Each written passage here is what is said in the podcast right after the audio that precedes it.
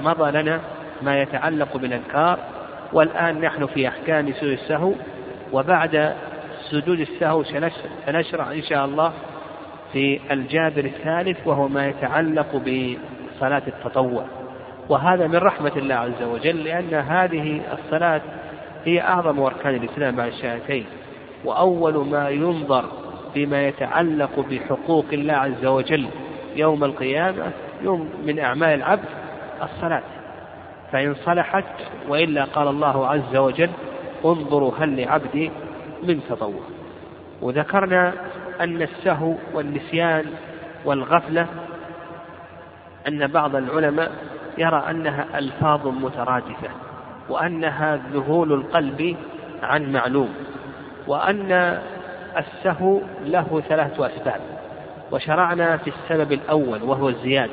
ثلاثة أسباب الزيادة والنقص والشك وشرعنا في السبب الأول وهو الزيادة وذكرنا أن الزيادة تنقسم إلى قسمين القسم الأول إما زيادة أفعال أو زيادة أقوال وشرعنا في زيادة الأفعال وأنهيناها ولله الحمد وأن زيادة الأفعال أربعة أنواع بينا هذه الأنواع حسب كلام المؤلف رحمه الله تسلسلا مع كلام الماتن ثم بعد ذلك شرعنا في القسم الثاني من قسمي الزيادة وهي الزيادة في الأقوال.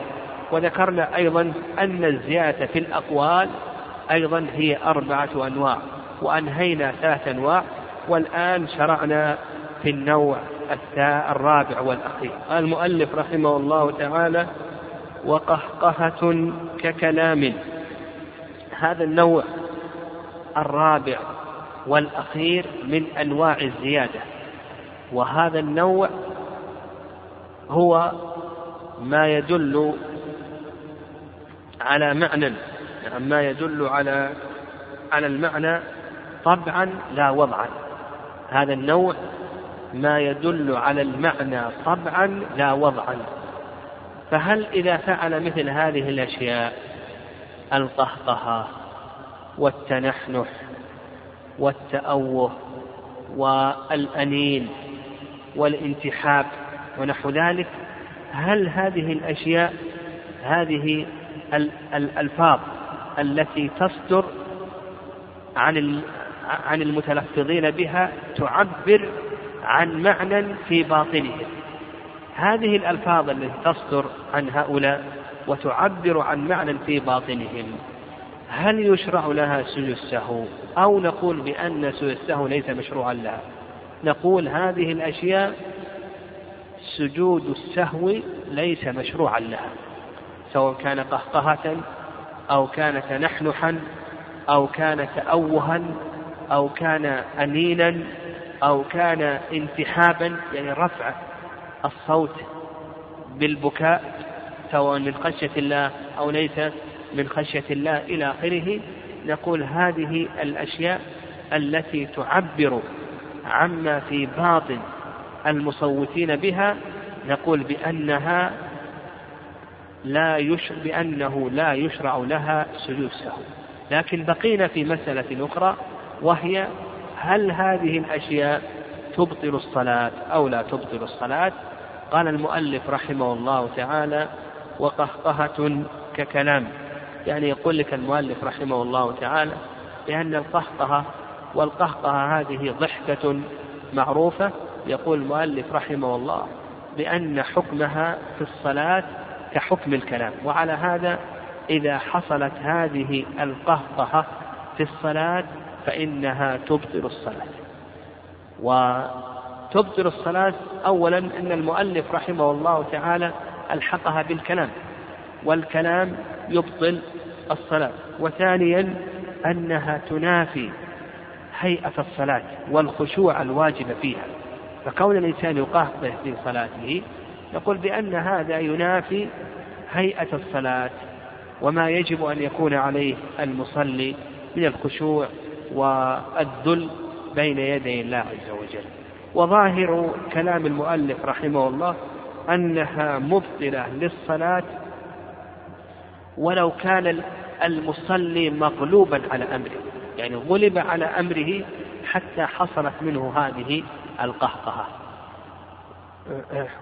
وإنما كانت مبطلة. ولو كان المصلي مغلوبا على أمره لما ذكرنا من أنها تنافي الهيئة التي يجب أن يكون عليها المصلي.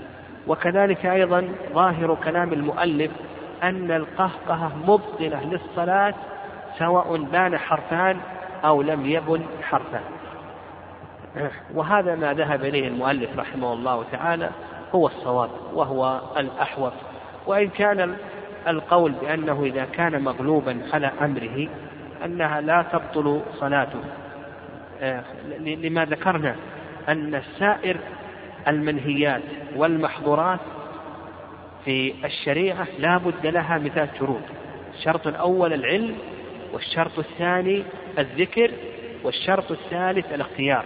وإذا كان مغلوبا على أمره لم يكن مختارا. لكن لما كانت هذه الهيئة تنافي أو هذه آه هذا اللفظ ينافي الهيئة التي يجب أن يكون عليها المصلي من حضور القلب والخشوع إلى آخره أصبحت مبطلة مطلقة وظاهر كلام المؤلف رحمه الله تعالى أن التبسم لا يبطل الصلاة وهذا ما عليه جماهير العلماء رحمهم الله تعالى خلافا لابن سيرين رحمه الله فإنه يرى أن التبسم يبطل الصلاة والصواب أن التبسم لا يبطل الصلاة لأنه لا ينافي الصلاة أو هيئة الصلاة التي تنافيها القهقه. قال المؤلف رحمه الله تعالى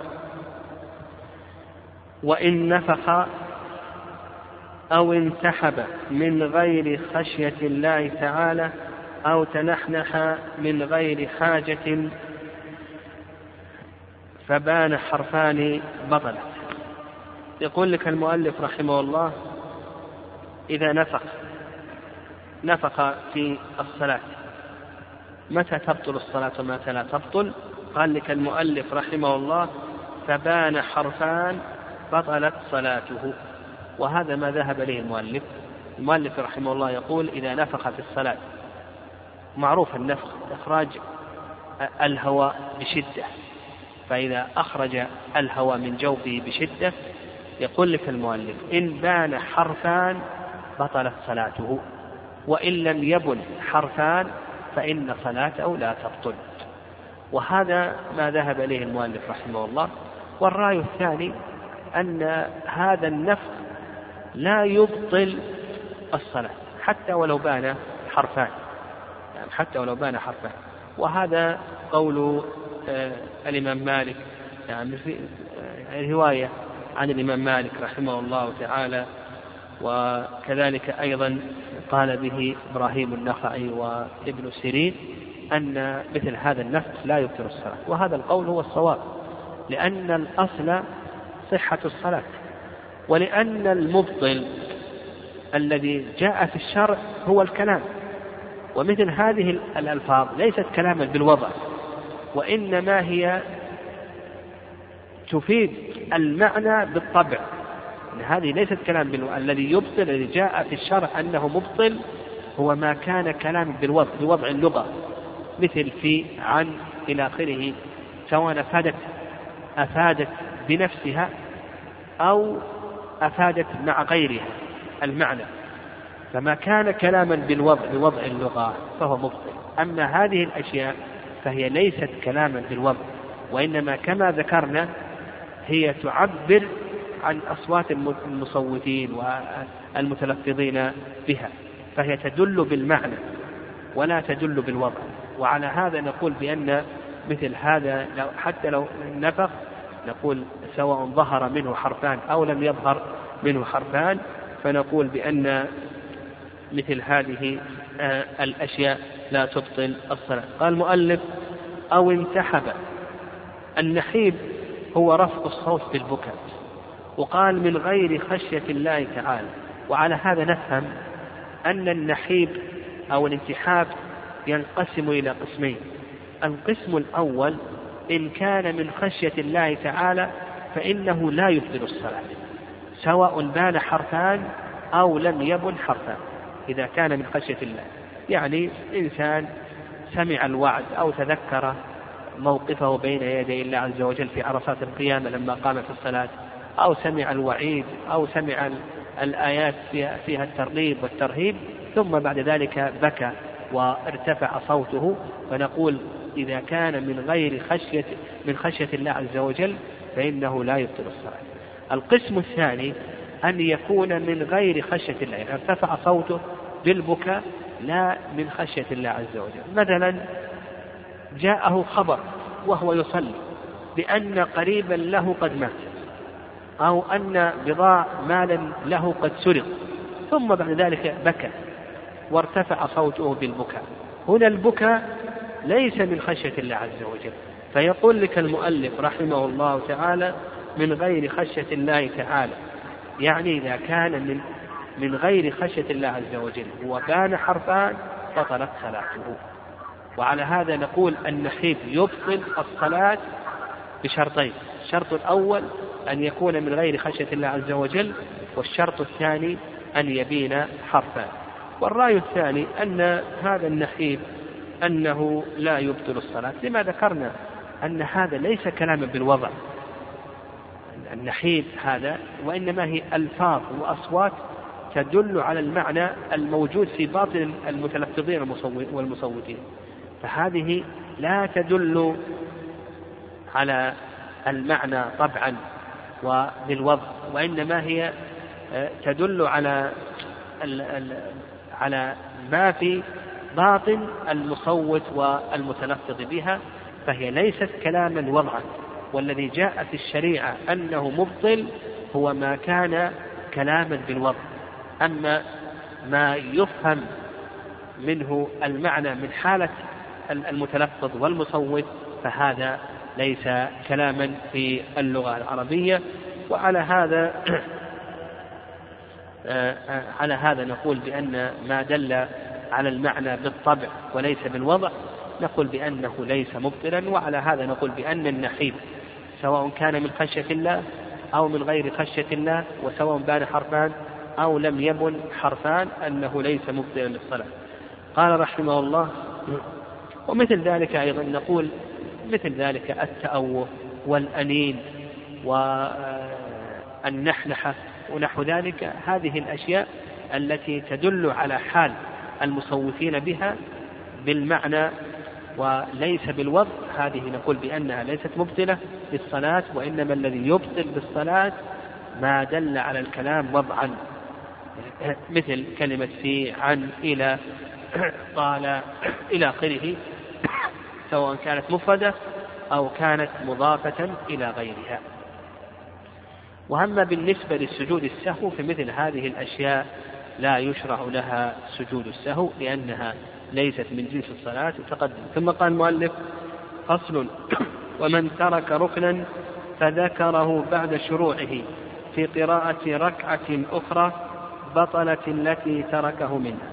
هذا السبب الثاني من أسباب السجود السهو وهو النقص.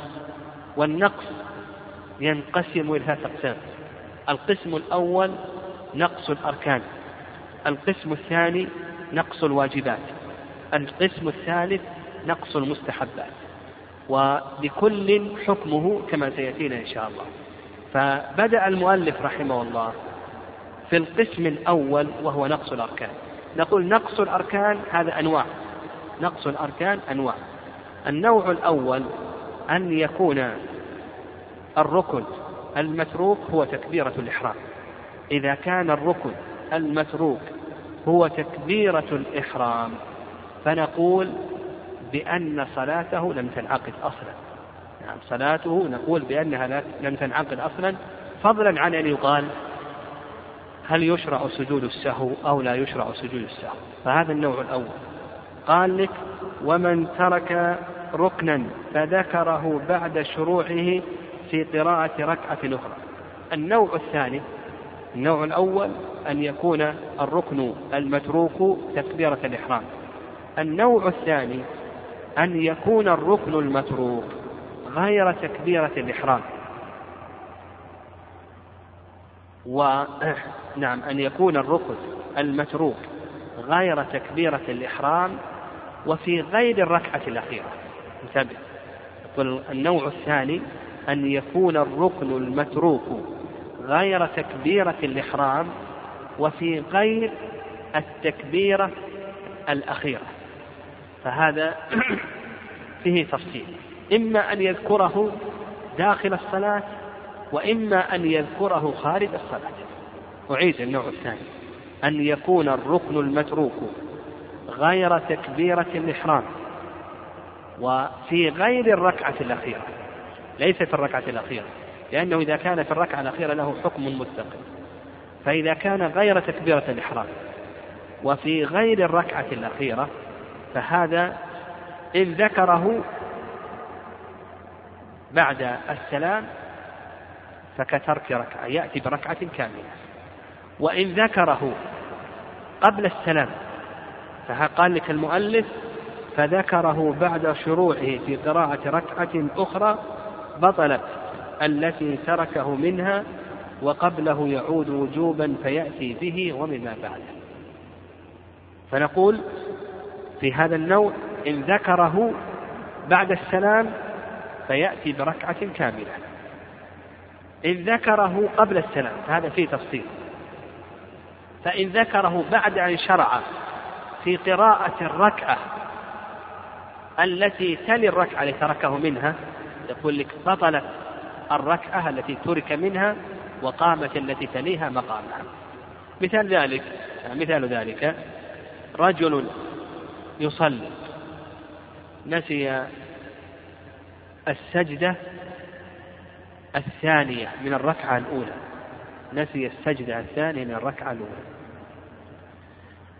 لما جلس بين السجدتين قام مباشرة الركعة الثانية ولم يسجد السجدة الثانية. طيب. ذكر بعد السلام. وش نقول هنا؟ نقول ائت بركعة كاملة. انتهينا. طيب. ذكر قبل السلام.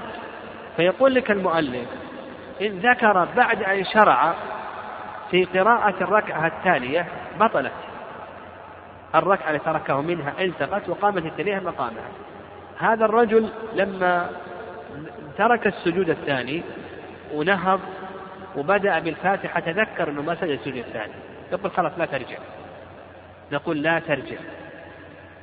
واستمر في صلاتك وتكون الثانية هي الأولى. تكون الثانية هي الأولى وتزيد ركعة. هذا ما ذهب إليه المؤلف رحمه الله. والرأي الثاني في المسألة الرأي الثاني في المسألة أنه يجب عليه أن يرجع حتى ولو شرع في القراءة. ما دام أنه لم يصل إلى محله من الركعة التي تليها. الرأي الثاني أنه يجب عليه أن يرجع. مثال ذلك هذا الرجل ترك السجود الثاني من الركعة الأولى. وقام. على المذهب إذا شرع في القراءة يرجع ولا يرجع؟ نقول لا ترجع. طيب على الرأي الثاني لو ذكر في أثناء القراءة نقول ارجع. ارجع وأتي بالسجود الثاني ثم بعد ذلك انهض واشرع في القراءة من جديد. تواصل صلاتك. ذكره في أثناء الركوع نقول ارجع وأتي بالسجود الثاني. وانهض وأتي بالقراءة إلى آخره لكي يحصل الترتيب تأتي بالقراءة. ذكره في الركوع ذكره في الرفع ذكره في السجود الأول نقول ارجع. ذكره في الجلسة بين الآن وصل إلى محله. وصل إلى محله في الركعة الثانية. نقول هنا لا ترجع وتأتي بركعة. هذا الرأي الثاني. وهذا القول هو الصواب. نعم القول الثاني هو الصواب. هم يقولون إذا شرع في قراءة الركعة التي تليها ما يرجع لأن القراءة ركن مقصود في نفسه. يقول حتى الركوع ركن مقصود في نفسه والسجود ركن مقصود في نفسه. فالصواب أنه يرجع ما لم يصل إلى محله من الركعة التي تليها. يعني وهذا القول القول الثاني. فعندنا القول النوع الثاني إذا كان الركن المتروك إذا كان الركن المتروك غير تكبيرة الإحرام وذكره وليس في الركعة الأخيرة وذكره قبل السلام. فإن ذكره بعد السلام أتى بركعة. وإن ذكره قبل السلام فإنه كما ذكرنا فيه رأيان طيب النوع الثالث النوع الثالث أن يكون الركن المتروك في الركعة الأخيرة. يعني أن يكون الركن المتروك في الركعة الأخيرة. فنقول سواء ذكره بعد السلام أو ذكره قبل السلام فإنه يجب أن يرجع وأن يأتي به وما بعده ويسجد السهو يقول القسم النوع الثالث أن يكون الركن المتروك ماذا؟ في الركعة الأخيرة. فإذا كان في الركعة الأخيرة نقول سواء ذكره قبل السلام أو ذكره بعد السلام فإنه يرجع ويأتي به ومما بعده ويسجد للسهو مثال ذلك هذا رجل يصلي العشاء الآخرة. رجل يصلي العشاء الآخرة. نسي الركوع. بعد أن قرأ ما تيسر من القرآن هوى إلى السجود مباشرة ونسي أن يركع. وهو في التشهد ذكر أنه لم يركع. نقول ارجع وأت بالركوع وبما بعده. تركع وترفع وتسجد سجدتين وتشهد وتسجد للسهو وتسلم. طيب ذكر الركوع بعد السلام. نقول ارجع وأتي بالركوع ومما بعده. بعد أن سلم ذكر أنه لم يركع. نقول ارجع واركع وارفع وأتي بما بعد الركوع واسجد للسهو. نعم واسجد للسهو. فالنوع الثالث إذا كان الركن المتروك في الركعة الأخيرة نقول يجب عليه أن يأتي به ومما بعده سواء كان ذلك قبل السلام أو كان ذلك بعد السلام. ونفهم أيضا سواء سواء في النوع الثاني إذا ذكر الركن بعد السلام أو في النوع الثالث إذا ذكر الركن إذا كان في الركعة الأخيرة بعد السلام قلنا في النوع الثالث إذا ذكره بعد في النوع الثاني إذا ذكره بعد السلام يأتي بركعة بشرط أن لا يطول الفصل. ومثله أيضا في النوع الثالث يأتي به ومما بعده بشرط أن لا يطول الفصل. فإن طال الفصل انقطعت الموالاة بين الأركان والموالاة بين الأركان هذه لا بد منها. سبق أن ذكرنا قاعدة وهي أن كل عبادة مركبة من أجزاء لا بد فيها من أمرين. الأمر الأول الترتيب والأمر الثاني الموالاة بين أركانها. طيب. النوع الرابع من أنواع الزيادة قال لك المؤلف رحمه الله تعالى نعم.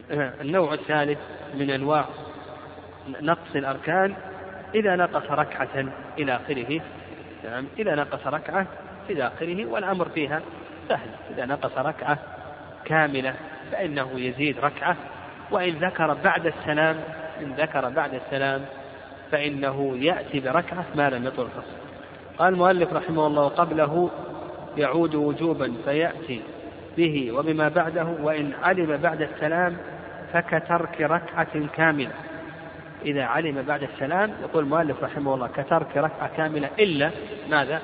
ماذا نستثني؟ ما إذا كان الركن المتروك وين؟ في الركعة الأخيرة إذا كان الركن المتروك في الركعة الأخيرة فسواء ذكر في أثناء الصلاة أو بعد الصلاة فإنه لا يجب عليه أن يأتي بركعة كاملة وإنما يأتي بالركن المتروك ومما بعده يسجد قال المؤلف رحمه الله وإن نسي التشهد الأول ونهض لزمه الرجوع ما لم ينتصب قائما فإن استتم قائما كره رجوعه وإن لم ينتصب لزمه الرجوع وإن شرع في القراءة حرم الرجوع وعليه السجود بالكل. هذا النوع هذا القسم الثاني من أقسام النقص. وتكلم المؤلف على القسم الأول من أقسام النقص وهو نقص الأركان. هنا الآن شرع المؤلف رحمه الله في بيان نقص الواجبات. ونقول نقص الواجبات له ثلاث حالات. نقص الواجبات نقول بأن له ثلاث حالات. الحالة الحالة الأولى أن يذكر الواجب قبل أن يفارق محله. فنقول يأتي به ولا شيء عليه. الحالة الأولى أن يترك أن يذكر الواجب قبل أن يفارق محله. فنقول يأتي به ولا شيء عليه. مثال ذلك نعم مثال ذلك. رجل سجد. ونسي أن يقول سبحان ربي الأعلى ولكنه قبل أن ينهض من السجود تذكر. فقال سبحان ربي الأعلى نقول هنا لا شيء عليه. نقول هنا لا شيء عليه. يعني سجد وبدأ يدعو يدعو الله عز وجل ونسي أن يقول سبحان ربي الأعلى ثم ذكر فنقول بأنه يأتي به ولا شيء عليه. الحالة الثانية الحالة الثانية أن يذكره قبل أن يتلبس بالركن الذي يليه. أن يذكره قبل أن يتلبس بالركن الذي يليه. فنقول هنا يجب عليه أن يرجع. وأن يأتي به. يجب عليه أن يرجع وأن يأتي به ويسجد للسهو. مثال ذلك رجل سجد ونسي أن يقول سبحان ربي الأعلى نهض لكن قبل أن يستتم قائما تذكر أنه لم يقل سبحان ربي الأعلى في سجوده ماذا نقول له؟ نقول ارجع ارجع وأتي به. نعم ترجع وتأتي به وتسبح وتنهض وتواصل الصلاة وتسجد للسهو. الحالة الثالثة أن يذكره بعد أن يتلبس بالركن الذي يليه. نقول هنا يسقط وتسجد للسهو. تجبره بسوء السهو. وهنا يكون سوء السهو ما دام منه عن نقص يكون قبل السلام. أما ما قبل يكون بعد السلام. مثال ذلك رجل نسي أن يقول سبحان ربي الأعلى ونهض من السجود واستتم جالسا ثم بعد أن استتم جالسا تذكر أنه ما سبح نقول لا ترجع نقول لا ترجع. ويدل لذلك حيث المغيرة بن شعبة رضي الله تعالى عنه أن النبي صلى الله عليه وسلم قال إذا قام أحدكم من الركعتين فلم يستتم قائما فليجلس فإن استتم قائما فلا فلا يسجد فلا يجلس وليسجد سيدين. فأصبح عندنا نقص الواجبات له ثلاث حالات. الحالة الأولى أن يذكره في موضعه قبل أن يفارق محله. نقول يأتي به ولا شيء عليه. الحالة الثانية أن يذكره بعد أن فارق محله لكن قبل أن يتلبس بالركن الذي يليه نقول ارجع وأتي به وتسجد للسهو. الحالة الثالثة أن يذكره بعد أن فارق محله وتلبس بالركن الذي يليه.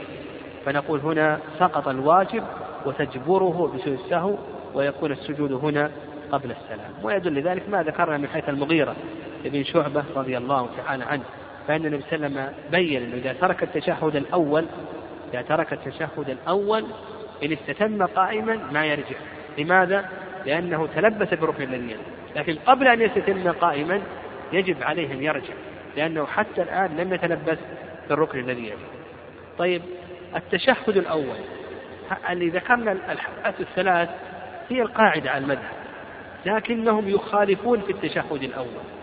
التشهد الأول يستثنونه من هذه القاعدة. فيقول لك المؤلف رحمه الله التشهد الأول يجعلون له أربع حالات. التشهد الأول يجعلون له أربع حالات. الحالة الأولى الحالة الأولى أن يذكره قبل أن يفارق محله فهذا يأتي به ولا شيء عليه. الحالة الثانية أن يذكره بعد أن فارق محله وقبل أن يستتم قائما. أن يذكره بعد أن فارق محله وقبل أن يستتم قائما. وش الحكم هنا؟ يقولون يرجع. هنا يرجع ويأتي به. يعني مثلا إنسان نسي, نسي التشهد الأول ثم قام. قبل أن يستتم قائما تذكر نقول ارجع واتي به. طيب الحالة الثالثة أن يذكره بعد أن ينتصب قائما. انتصب قائما. هل يرجع أو لا يرجع؟ يقول لك المؤلف كره رجوعا يعني يرجع مع الكراهة. لكن على القاعدة اللي أخذنا هل يرجع هنا أو لا يرجع؟ نقول لا يرجع. ما دام تلبس بالركن الذي يليه نقول بأنه لا يرجع. فالصواب في هذه المسألة أنه لا يرجع إذا انتصب قائما لكن على المذهب يرون أنه يرجع مع الكراهة. والصواب أنه لا يرجع. هو هو الحديث الذي دل له حديث المغيرة. نعم دل حيث المغيرة رضي الله تعالى القسم الرابع أن يشرع في القراءة فيقولون بأنه لا يرجع. والصواب أنه إذا استتم قائما ما دام أنه تلبس بالركن الذي يليه نقول بأنه لا يرجع وعلى هذا يكون حكم التشهد الأول حكم بقية الواجبات. فالقاعدة في سائر الواجبات سواء كان التشهد الأول أو غيره نقول بأن له ثلاث حالات. إن ذكره قبل أن يفارق محله إن ذكره قبل أن يفارق محله فإنه يأتي به ولا شيء عليه. إن ذكره بعد أن فارق محله وقبل أن يستتم وقبل أن يتلبس بالركن الذي يليه نقول يأتي به ويرجع ويأتي به ويسبر السهو. إن ذكره بعد أن تلبس بالركن الذي يليه نقول بأنه يسقط قال المؤلف رحمه الله تعالى وعليه السجود للكل. نعم السجود سيأتينا إن شاء الله أن السجود يجب نعم أن السجود يجب تارة ويستحب تارة سيأتي بيان إن شاء الله. قال ومن شك في عدد الركعات أخذ بالأقل وإن شك في ترك ركن فكتركه ولا يسجد لشكه في ترك واجب أو زيادة. يقول لك المؤلف رحمه الله ومن شك في عدد الركعات الشك هو التردد. نعم الشك هو التردد بين الأمرين. وهذا هو السبب الثالث من أسباب سوء السهو وهو الشك. والقاعدة على المذهب القاعدة على المذهب في الجملة أنه إذا شك فإنه يأخذ باليقين وهو الأقل. فإذا شككت هل صليت ثلاثا أو أربعا؟ تأخذ بالأقل. وأنك صليت ثلاثا لأن الثلاث هي المتيقنة. شككت في أشواط الطواف هل هل طفت ثلاثة أو أربعة اجعلها ثلاثة. حتى لو غلب على ظنك أنها أربعة. شككت في رمي الجمار الحصى كم رميت؟ ستا أو سبعا اجعلها ستا وهكذا. يعني القاعدة على المذهب في الجملة في الشك أنهم يبنون على ماذا؟ على اليقين يعني يأخذون بالأقل. لأن الأخذ بالأقل هو المتيقن وما ذلك مشكوك فيه لم تبرأ منه الذمة. والرأي الثاني نعم الرأي الثاني وهو اختيار شيخ الإسلام تيمية رحمه الله وهو التفصيل نعم التفصيل في هذه المسألة وأن الإنسان إذا شك فإنه لا يخلو من أمرين. الأمر الأول الأمر الأول ألا يترجح له شيء. نعم الأمر الأول ألا يترجح له شيء. يعني شك هل صلى ثلاثا أو أربعا؟ لكن ما ترجح له شيء. فنقول اجعلها ثلاثا.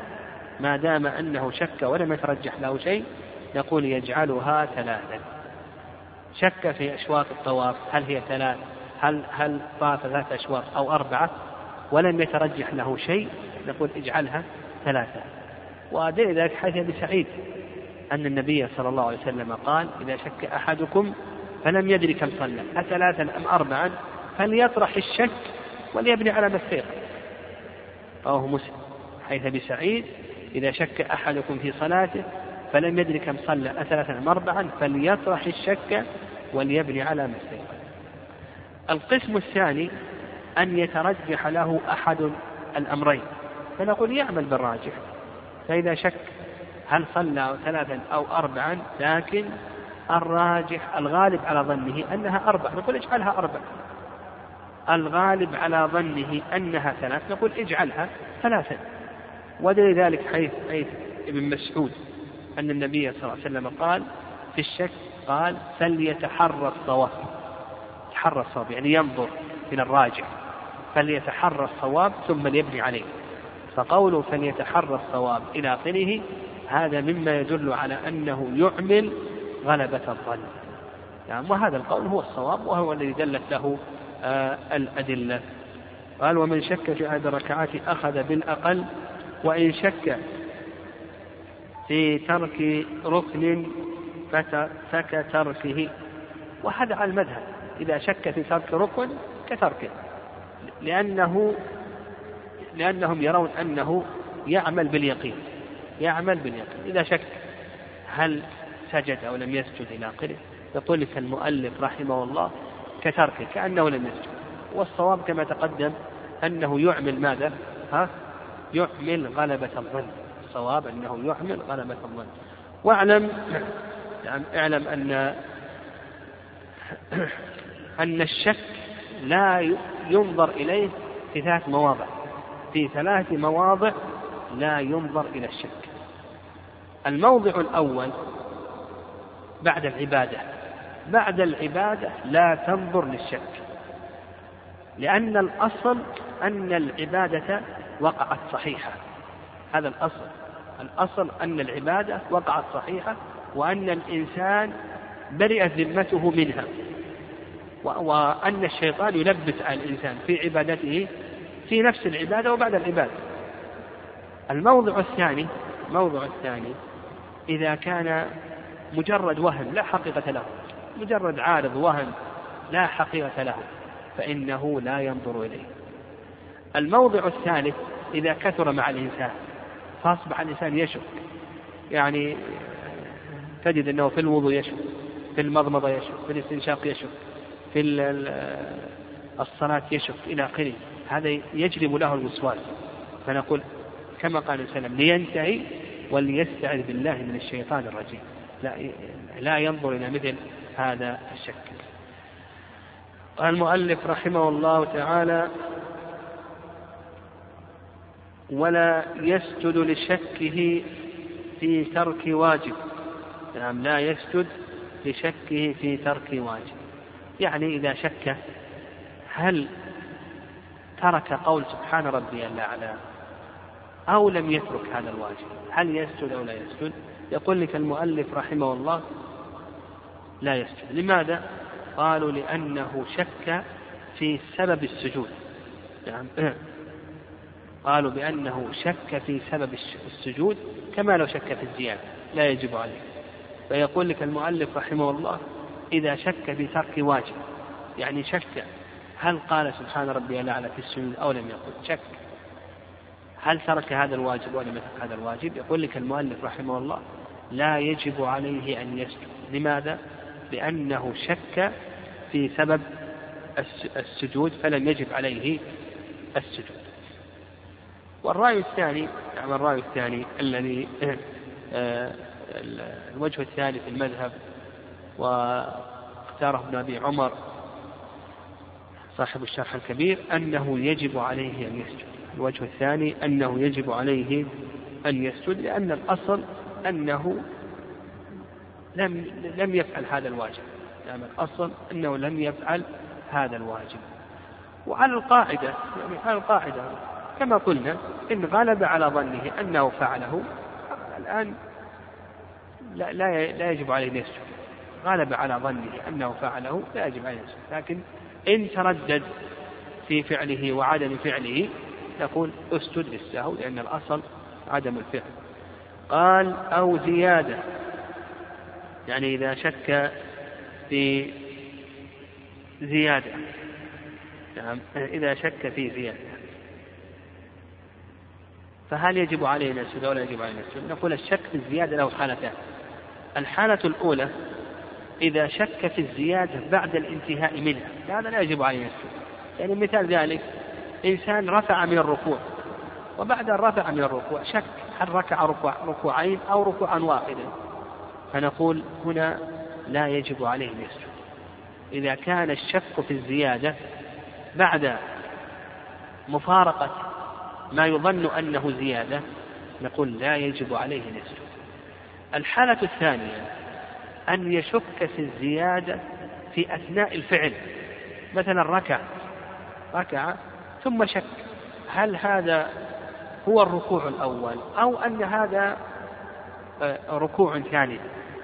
يعني فيقول لك على كلام المؤلف رحمه الله تعالى يعني كلام المؤلف رحمه الله تعالى ظاهر كلام المؤلف أنه لا يسجد. وقال بعض العلماء يسجد لأنه أدى جزءا من الصلاة وهو متردد فيه. فعندنا إذا شك في الزيادة نقول له حالتان. الحالة الأولى أن يكون الشك بعد الفعل فهذا لا يجب عليه أن يسجد. الحالة الثانية أن يكون الشك بعد الفعل فظاهر كلام المؤلف الحالة الثانية يكون الشك في أثناء الفعل فظاهر كلام المؤلف أنه يسجد وأنه لا يسجد. والرأي الثاني أنه يسجد لأنه أدى جزءا من العبادة وهو متردد فيه. قال المؤلف رحمه الله ولا سجود على مأموم إلا تبعا لإمامه. المأموم يقول لك المؤلف رحمه الله لا سجود عليه إلا تبعا لإمامه. وهذه من المسائل التي يتحملها الإمام على المأموم. والعلماء رحمهم الله يذكرون في باب صلاة الجماعة في أحكام الإمام والإتمام أن الإمام يتحمل عن المأموم عدة أشياء. يتحمل عنه سوء السهو يتحمل عنه قراءة الفاتحة يتحمل عنه السترة إلى آخره. يذكرون عدة أشياء يتحملها الإمام عن المأموم. من هذه الأشياء سوء السهو فإذا سهى المأموم فإن الإمام يتحمل عنه سوء السهو ونقول بأن المأموم لا يخلو من حالتين. المأموم لا يخلو من حالتين. الحالة الأولى الحالة الأولى أن يكون المأموم غير مسبوق. أدرك الصلاة من أولها. فإذا كان المأموم غير مسبوق أدرك الصلاة من أولها فإنه فإن الإمام يتحمل عنه السهو. فمثلا لو أن المأموم نسي أن يقول سبحان ربي الأعلى وصلى مع مع الإمام من أول الصلاة نسي واجبا نقول الإمام يتحمله. المأموم شك في الصلاة يتحمله ما يسجد للسهو المأموم زاد بدلا من أن يجلس للتشهد الأول قام وزاد قياما. بدلا من أن يسجد ركع زاد ركوعا. نقول هذا السهو يتحمله الإمام. ونقول القسم الأول أن يكون المأموم قد أدرك الصلاة من أولها لم يسبق بشيء. فنقول بأن سهوه يتحمله الإمام. القسم الثاني القسم الثاني أن يكون المأموم قد فاته شيء من الصلاة فاته ركعة ركعتان إلى آخره. فالإمام لا يتحمل عنه. يقول بأن الإمام لا يتحمل عنه. وعلى هذا نقول بأنه إذا سهى فيما انفرد به يجب عليه أن يسجد. سهى. فيما أدرك فيه الإمام نقول يجب عليه أن يسجد. نقول القسم الثاني القسم الثاني أن يكون المأموم مسبوقا. قد فاته شيء من الصلاة. فنقول إذا كان مسبوقا قد فاته شيء من الصلاة فإنه إذا سهى في من فرد به. يعني قام يقضي ثم سهى. يجب عليه أن يسجد أو لا يجب عليه أن يسجد؟ نقول يجب أن يسجد. هذه الحالة الأولى. الحالة الثانية فيما أدرك فيه الإمام. مثلا أدرك الإمام في الركعة الثانية وساهى في الركعة الثانية أو في الثالثة أو في الرابعة التي أدرك فيها الإمام نقول يجب عليه أن يسجد. الحالة الثالثة الحالة الثالثة إذا كان سجود الإمام بعد السلام إذا كان سجود الإمام بعد السلام. إذا كان سجود الإمام بعد السلام وكان المأموم مسبوقا فإنه لا يتابع الإمام في السجود وإنما يسجد بعد أن يقضي ما عليه. إذا كان أدرك السهو مع الإمام يعني الإمام سهى في الصلاة وزاد. السجود الزيادة محل السجود لها بعد السلام. فالمأموم المسبوق إذا سجد الإمام بعد السلام فإنه لا يتابعه لأنه لا يمكن أن يسلم وصلاته ما انتهت. فنقول تقوم وتقضي ما عليك. فإذا قضيت ما عليك هل يسجد أو لا يسجد؟ نقول إن أدرك السهو مع الإمام سجد. وإن كان ما أدرك السهو مع الإمام يعني سهو الإمام في ركعة لم يدركها المأموم. نقول بأنك لا تسجد. وإن شك لا يدري. شك لا يدري. هل أدرك الإمام أو لم يدرك الإمام؟ نقول بأنه يسجد. وعلى هذا نقول المأموم هذا له إذا كان سجود الإمام بعد السلام كان مسبوقا له هذه الحالات الثلاث لا يتابع الإمام في السجود ولا في السلام بل يقوم ويقضي ما عليه ثم هل يسجد أو لا يسجد؟ نقول إن أدرك الإمام في سهوه سجد وإن لم يدرك فلا سجد عليه وإن شك فإنه نعم فإنه يسجد.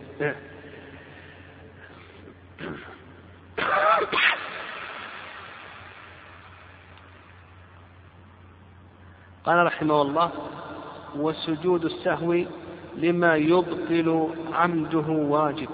هنا ذكر لك المؤلف رحمه الله تعالى ضابط السجود الواجب للسهو وضابط السجود الذي ليس واجبا. ويفهم من كلام المؤلف رحمه الله تعالى أن السجود تارة يكون واجبا وتارة يكون مستحبا. نعم تارة يكون واجبا وتارة يكون مستحبا. متى يكون واجبا ومتى يكون مستحبا؟ قال لك الضابط في ذلك كل شيء. عمده يبطل الصلاة فسهوه يوجب السجود. وكل شيء عمده لا يبطل الصلاة فسهوه لا يوجب السجود. الضابط في ذلك نقول كل شيء عمده يبطل الصلاة فسهوه يوجب السجود. مثال ذلك زاد ركوعا. الركوع هذا يبطل الصلاة لو كان عمدا أو لا أو لا يبطله. نقول هذه الزيادة تبطل الصلاة فالسهو هنا واجب. نقص قول سبحان ربي العظيم. لو كان متعمدا نقول بأن هذا النقص يبطل الصلاة.